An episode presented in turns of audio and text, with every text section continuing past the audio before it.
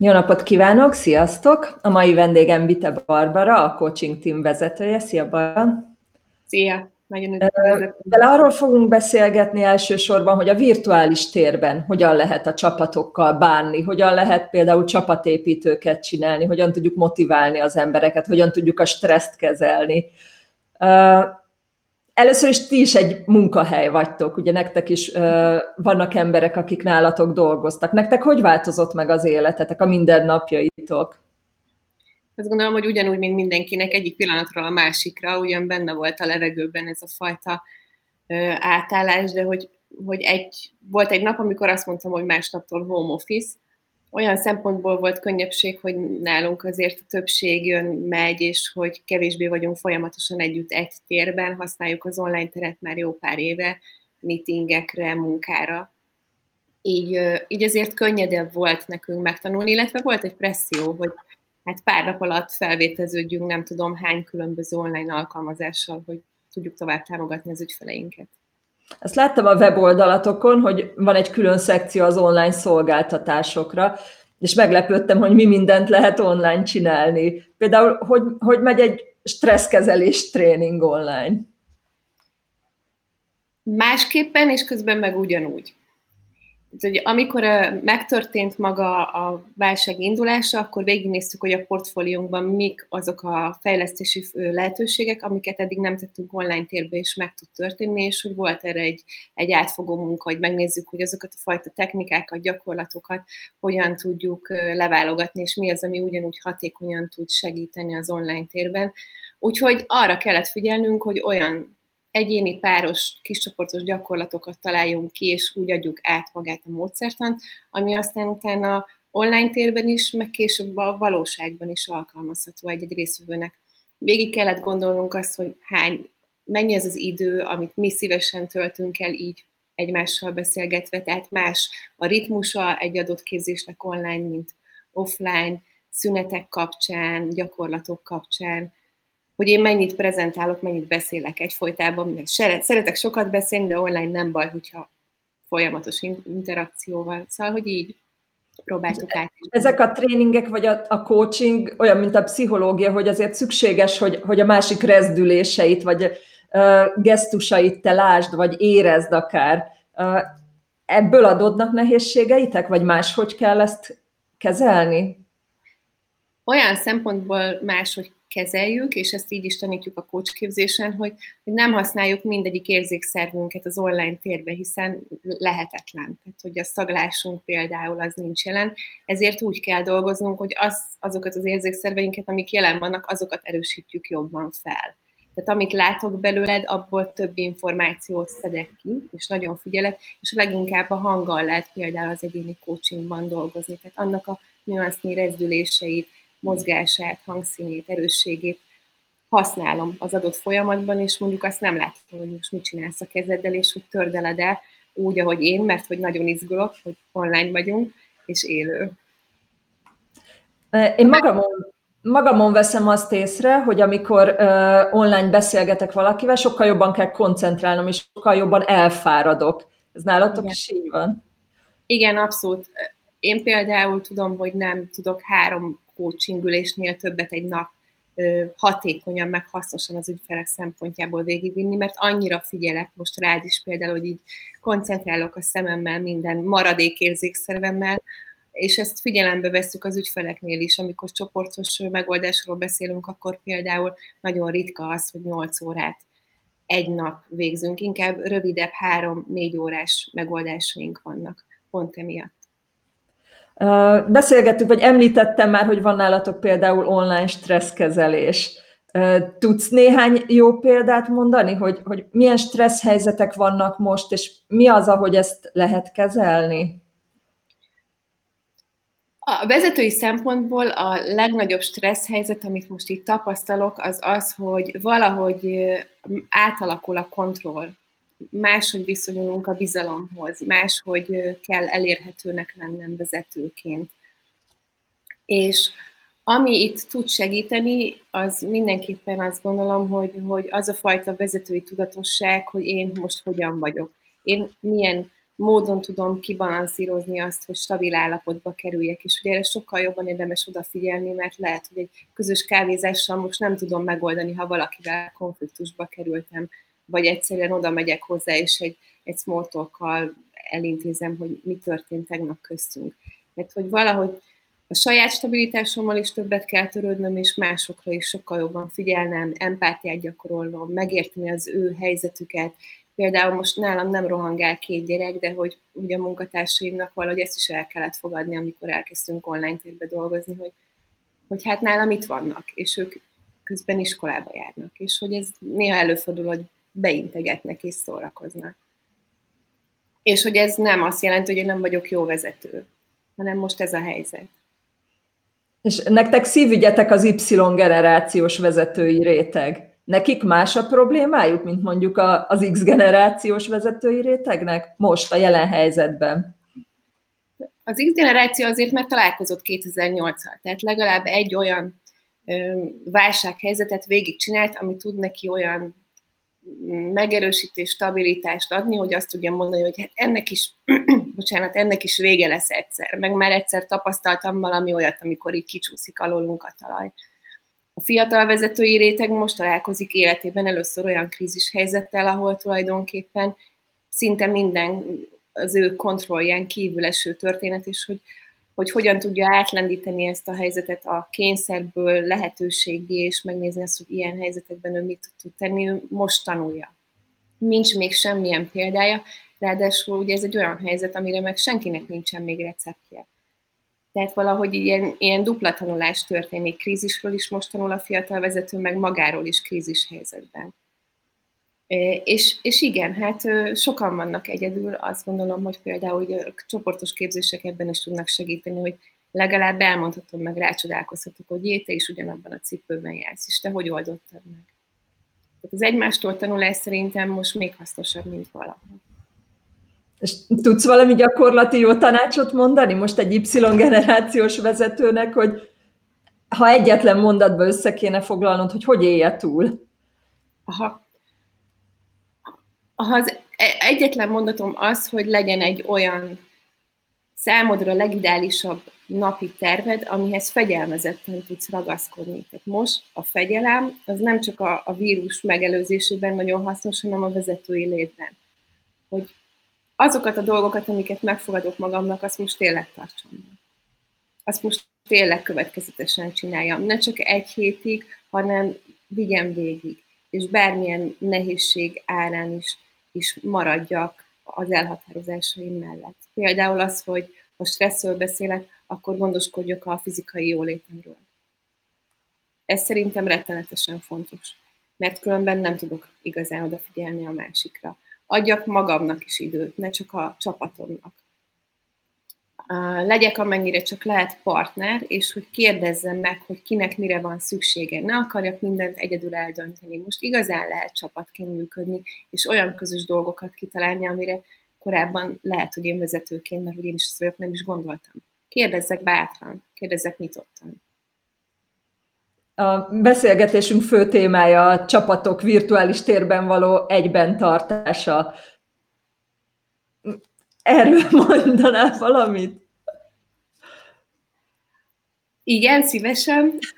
Szerintem itt, a, aki ügyes, az gyorsan egy picit vezetőként trénerre is képzi magát, és megtanul, kitalál, és lehet, hogy nem csak egyedül, hanem közösen a csapattal olyan ö, játékokat, olyan alkalmakat, olyan apropókat, amikor együtt lehet lenni és megkérdezi a csapatát arról is, hogy őnek kinek mennyire van szüksége arra, hogy folyamatosan legyen kapcsolattartás. És utána figyelembe veszi azt, hogy állnak például nagyon jó, ha együtt járunk angolórára, és hetente egyszer azért online borozgatunk is. B viszont most azt kéri, hogy Léci, hagyjál békén, legyen annyi elég, hogy én minden meetingen ott vagyok, és elvégzem a feladatomat. C pedig lehet, hogy azt igényli, hogy, hogy bármikor elérhető legyek neki mondjuk 8-tól 6-ig, amikor valamilyen kérdése van. Szóval, hogy így legyek minden szempontból nyitott ajtóval jelen vezetőként, ahol, ahol ez az interakció, mint egy dupla tér meg tud történni. Most úgy érzem, hogy lehet, hogy az iroda ajtó bezárul, de hogy az online térben meg van kb. hat ablak, ami nyitva van, vagy ajtó, ahol be lehet jönni bármikor munkaidőben, vagy akár munkaidőn kívül is. Múltkor beszélgettem valakivel, és ő mondta, hogy sokkal inkább összehozza a csapatot azt, hogy most belátnak egymás életébe. Lát, látják egymás hálószobáját, vagy konyháját, vagy azt, hogy, hogy gyerekek rohangálnak mögötte. Tehát ki lehet használni a jó dolgokat is ebben a helyzetben, azt gondolom. Igen, igen, ez szerintem nagyon jó gondolat, hogy egy, igazából a saját otthonunkba engedjük be a másikat, egy olyan intim térbe, ami eddig azért a kollégák 90%-ának nem volt látható, nem volt ismerhető. És ez, hogyha ha jól bánunk vele, és ezt természetesnek vesszük, illetve nincs benne semmi, ami szégyelni való, hogy most így mi van mögöttem, és kik a családtagjaim, mert miért lenne, akkor sokkal intimebb viszonyt tud létrehozni a, a csapattagok között, mint korábban. A, a saját csapatomon is látom, hogy van, aki könnyebben viseli azt, hogy folyamatosan otthon kell lenni, nem jöhet be az irodába, és van, aki nem biztos, hogy a helyes szó, de szinte depressziós attól, hogy most már több mint egy hónapja ki sem mozdul a lakásból. Rajtuk hogy lehet segíteni, vagy nekik hogy lehet segíteni vezetőként? Értő figyelemmel, mindenképpen több meghallgatással, időadásával, tehát hiába vannak feladatok meg határidők, hogyha látom, hogy valaki nincs jól és hallom, akkor először arra figyeljek, hogy hogyan tud ő jó, jobb helyzetbe kerülni, jobb állapotba kerülni. Persze tudok tanácsolni is dolgokat neki, hogy én a helyében mit tennék, az elég kevés jár sikerrel, az olyan tanács, amit nem kérnek, és szerintem érdemes észrevenni, hogy, hogy kik azok, akiknek valóban valami olyan szakértői segítségre van szükség, hogy be kell vanni. Például a HR-t. A HR-en is nagyon sokan képzettek már, mint kócsok, vagy lehet, hogy egy külső embert. Szóval, hogy ezeket a lépéseket érdemes végigjárni minden kollégánál, és ami nagyon fontos szerintem, hogy, hogy ugyanúgy, mint korábban nem egyformán bánni mindenkivel, hanem tényleg személyre szabottan odafigyelni. És ez az elvárások szintjén is így van, hogy nem egyformán bánunk most mindenkivel? Eredmények oldalról biztos, hogy nem. Tehát ott, ott nem lehet különbséget tenni. Az, hogy az út, ahogy valaki ezt az eredményt nyújtja, az kinél hogyan néz ki, az nagyon különböző. És hogy én vezetőként hol vagyok neki támasz, segítség, iránymutató, vagy éppen döntéshozó, az viszont különböző lehet minden egyes embernél. Szerintem sokkal nagyobb szabadságot adunk most, hogyha ügyesek vagyunk a kollégáinknak, és inkább a, ebben a szabadságban meghagyva őket, az eredményekre fókuszálunk, és van, akinek ezt például nehéz elengedni, hogy nincsen vizuális kontrollja, nincsen fizikai kontrollja, és hogy egyszerűen bíznia kell a kollégában, hogy ő elvégzi a dolgát azért, mert azt mondta, hogy megcsinálom. És ha már a csapatnál tartunk, nagyon sokszor felmerül az utóbbi hetekben, napokban a csapat leépítés, nem a csapat építés, hanem amikor ebben a helyzetben el kell bocsátani valakit, vagy a munkaidejét kell csökkenteni. Ezt vezetőként hogy lehet megélni, úgyhogy ne rokkanjunk bele. Hát emlékszem, amikor nekem el kellett küldenem egyszerre nyolc embert az bizonyos válságkor, 2008-as válságkor, én nekem akkor az segített, hogy mertem segítséget kérni. Egyrészt meghallgathattam valaki olyat, például mentort egy szervezetben, aki elmondja, hogy ez így is úgy is nehéz lesz. Tehát készülj fel arra, hogy ez meg fog téged viselni lelkileg. És persze megélni attól mindenki megéli nehezen, de hogy legalább valamilyen támpontom legyen, hogy ez hogy történik, vagy hogy történt másnál. Tehát kérjek segítséget, kérjek tapasztalatot fiatalként, valahogy gondoljam végig, hogy mi fog velem történni. Ezzel együtt így is úgy is nagyon nehéz. Tehát főleg a fiatal vezetőknél, ahol, ahol nagyon partneri a viszony a kollégákkal. Elküldeni valakit, akivel lehet, hogy jóba vagyok, ez nagyon meg tud viselni bárkit. És, lehet, és az ott maradt csapat, az ott maradt csapattal nekik hogy lehet segíteni? Az ott maradt csapat újra csoport lesz, tehát újra el kell kezdenem vezetőként csapatot építeni, és végigélni annak a gyászát, hogy most ez megváltozott, elmentek olyanok, akikkel együtt dolgoztunk, és ebben a gyászban nem sürgetni sem magamat, sem a másikat, és aztán elkezdeni újra építkezni nem mondom, hogy az elejétől, mert lesznek tapasztalásaink azokkal egymásról, akikkel korábban együtt dolgoztunk, de hogy ez egy, egy újra kezdődő munka. Tehát ott újra, újra kezdődik a storming, forming, performing időszak? Pont Igen, pont így. Csak még van egy gyász. Uh-huh. És milyen segítséget lehet kérni? Coach, pszichológus, vagy mi a leghatékonyabb, vagy mindenkinek más? Egyrészt mindenkinek más. Szerintem az a legfontosabb, hogy tudjam azt mondani, hogy kérek segítséget. Van, hogy a HR tud segíteni, van, hogy egy felettes vezető tud segíteni. Azt gondolom, hogy tehát persze egy coach nagyon sok mindenben tud ebben is segíteni. Pszichológusra talán a legkevésbé van szükség, de hogyha valakit annyira megvisel emberileg, akkor, akkor legyünk annyira bátrak, hogy igen, bevonunk egy pszichológus segítségét is. És te személyesen hogy élted meg az elmúlt hónapot? Neked pozitív vagy negatív volt? Hát mindkettő, és felváltva. Tehát hogy ebben a helyzetben azt gondolom, hogy nincs olyan ember, aki ne hullámzott volna azzal, hogy most akkor a félelemével vagy a reményével megy, miközben meg az élet zajlott tovább, tehát helyt kellett állnom vezetőként is, anyaként is, társként is, tehát hogy, hogy ez hullámzott. Nekem óriási mezőm, hogy olyan emberekkel dolgozom együtt, akik támogató, segítő szakemberek, tehát hogyha úgy adódott, már pedig úgy döntöttem, akkor kértem ebben segítséget egy kollégámtól, hogy figyelj, most beszélgessünk egy órát, mert nekem ez most hasznos lenne. Egyrészt, másrészt pedig figyelgettem azt, hogy hogyha arról van szó, hogy annyira megrémiszt az, ami van most, hogy nem látom a végét, akkor becsengetek-e a saját terapeutámhoz, vagy sem. Ezt még fontolgatom. Most úgy mersz jóslásokba bocsátkozni, hogy mi lesz most? Mi az, ami tartósan megmarad? Mármint a csapatoknál? Vagy hogy, a hogy csap, igen, a csapatoknál, a szakmádban. Hmm. Erről beszélgetünk mi is egymás között, és most pont elindítunk egy olyan kutatást, hogy így meg, megkérdezzük a vezetőket arról, hogy hogyan vélekednek, hogy hogy fog átalakulni a vezetőfejlesztő, illetve kompetenciafejlesztő piac. Amire mi magunk között jutottunk, hogy ha ez még viszonylag sokáig tart, ami azt jelenti, hogy még egy-két hónapig csak így képződhetnek emberek, mint ahogy mi is beszélgetünk, akkor szerintünk egy ideig utána senkinek nem lesz kedve online térbe, vagy nagyon minimális és kényszer miatt lesz kedve leülni így a tér elé. Aztán valahogy ez is ki fog balanszírozódni, tehát feltételezem, hogy mint egy újabb lehetőség így bekerül a piacra, és, és egy szabad választása lesz minden egyes részvevőnek, illetve cégnek, hogy melyik megoldást választja.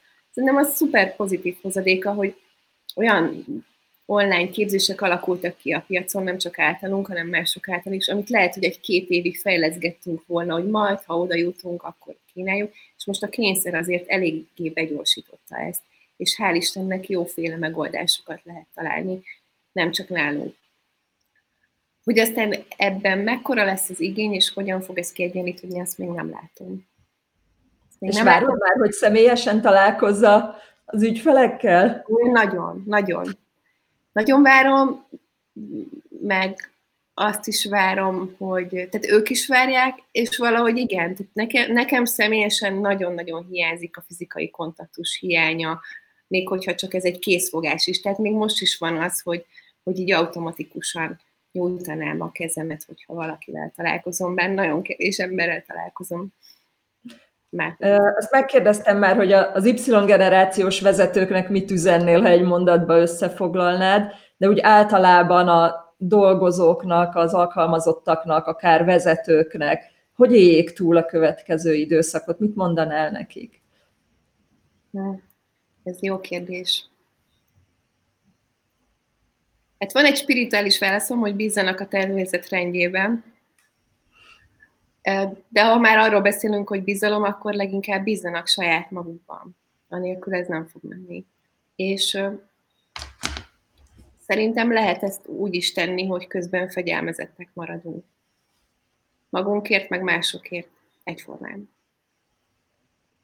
Valami Ez szó.